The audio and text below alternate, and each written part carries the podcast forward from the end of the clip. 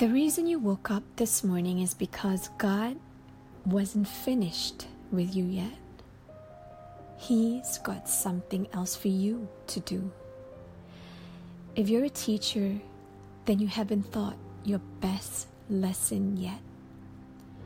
If you're a chef, you haven't served your best dish yet. If you're a writer, you haven't published your best piece yet. If you're a business owner, you have not negotiated your best deal yet. Each day, you're one step closer to living your best day yet. Seize every opportunity. The timing is right and the conditions are in order.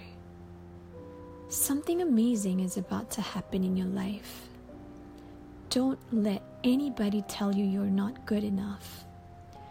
Don't let them tell you you're too young or too old. Don't let anybody tell you that you're finished. Every day that you wake up in the morning, it's a sign. The best is yet to come.